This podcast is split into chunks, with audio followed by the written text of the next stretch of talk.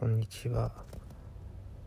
世間今10時40分なんですけどもこれってこんにちはですかね？それともまだおはようございます。でいいんですかね？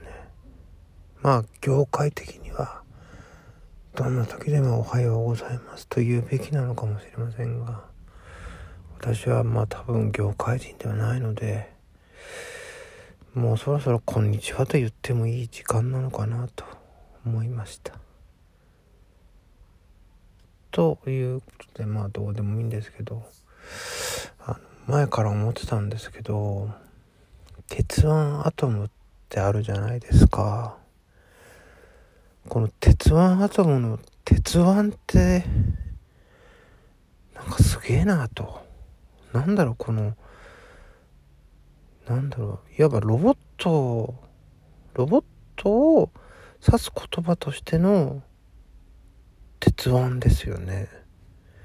そういう意味ですよね。鉄腕アトムっていうのはまあアトムがロボットだということを示している、えー、言葉としじゃないですか。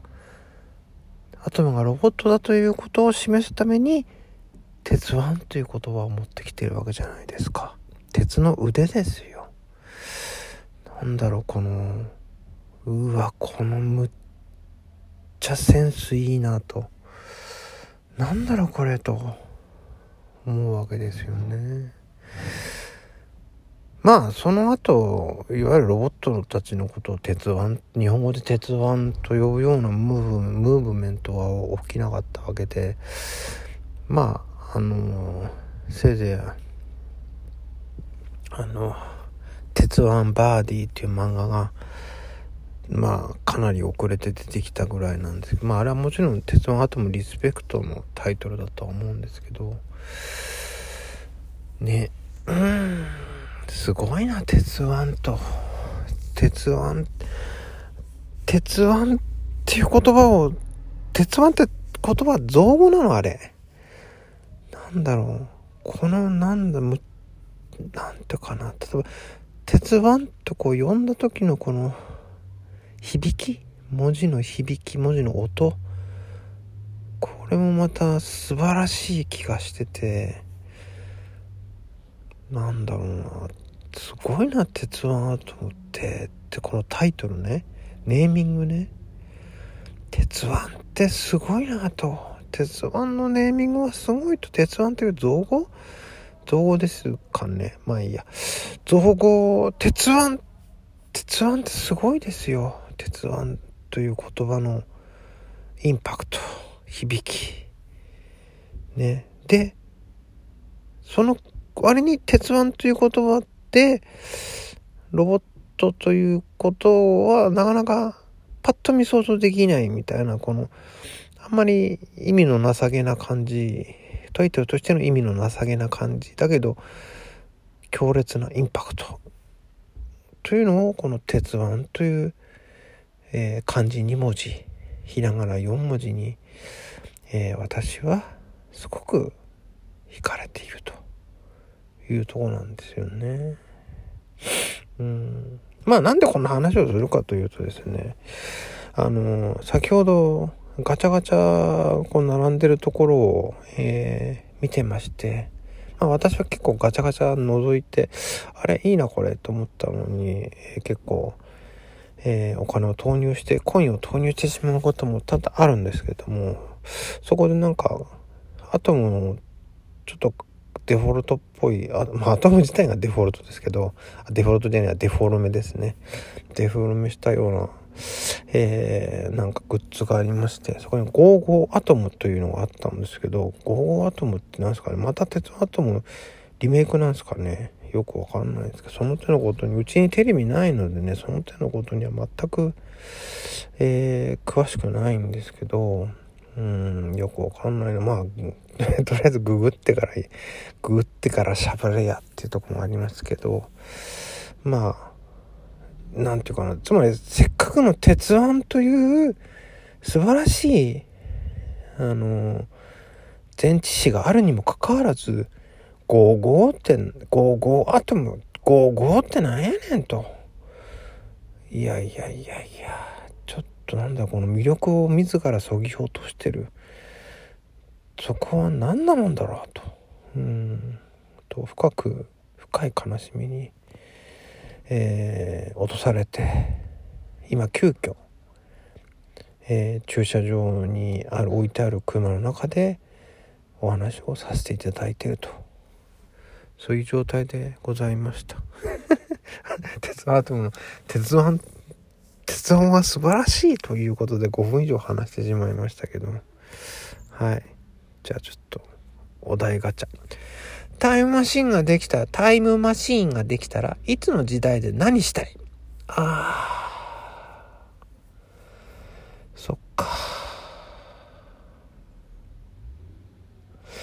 とね、とりあえず、なんだろう。ああ。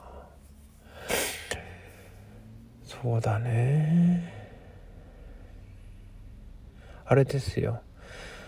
まだテトリスとぷよぷよが世に出てない時代に、えー、行ってですね。テトリスとぷよぷよが出る例えば数年前に、えー、の世界に行って、えー、テトリスとぷよぷよを、えー、作って世に出して、え、天才ゲームデザイナー現るという感じでちやほやされて、お金儲けもしたいと思いますね。ただまあテトリスとか作っていろんなとこに持ち込んでもこれそうあのテトリスの凄さを凄さっていうかその没頭っていうかなんだろうこのうん入り込むというか執着するっていうか何て言うんだっけ？のめり込むうんところというかでねえなんだろう。なかなかねパッと見は通用しづらい分かりづらいと思うんですよ。これ触ってみて初めて分かるこのねえあのー、中毒というか中毒か。中毒って言葉がいいのか。ってあると思うんでねいやいやいや。でもまあそれ以外で言えばえー、私はできることなら未来に行きたい。100年後の未来とか、えー、200年後もうもうそれこそ1000年後でもいいですわ。の未来にを見てみたいという気はします。まあね面白いですよね。逆に1000年前に私が生まれていたらああ1000年後のそう1000年後を見てみたいなと思うかもしれないけどその思うあなたに対してこれが1000年後だと私は教えたい伝えたいと思います。なんていうかな。なんていうか人類ってここ100年ぐらいですっごい成長したじゃないですか。1920年代と2020年ってもう全然違うじゃないですか。もうまずコンピューターがないですよね。あの頃は。コンピューターによってかなり人類は変わりましたよ。で、コンピューターはスタンドアローンじゃなくてつなげて使うと。インターネットの時代にまた人類は大きく進歩したわけですよ。良くも悪くもね。まあここで良くも悪くもって言ってしまうのはなんかちょっと知識人ぶって気持ち悪いですけどえー、ね。すごいよね。すごいわ。うん。ね Google とかもね全盛期にはなかったんですからね。なかったよね。うん。そう考えるとアップルとかマイクロソフトってすごいよね。頑張ってるよね。むっちゃすごいよね。まあアップルは何回も潰れかけてますけど、何回も買収されかかってますけど、ね。すごいね。アップルがさ、まあ、あの当時サンマイクロシステムズと、に買収されるみたいな話もありましたけど、サンに買収されてたら結果的に、えー、オラクルになってたこと？オラクルになってたってことか。オラクルになってたらもうスティーブ・ジョブズもね戻ってこないだろうしとなるとまあ iMac、iPod、iPhone がないってことですよ。現代にね現世にね。うわ。すげえな、まあ、そんなこう時代の移り変わり時代の if ってやつですか？IF もし。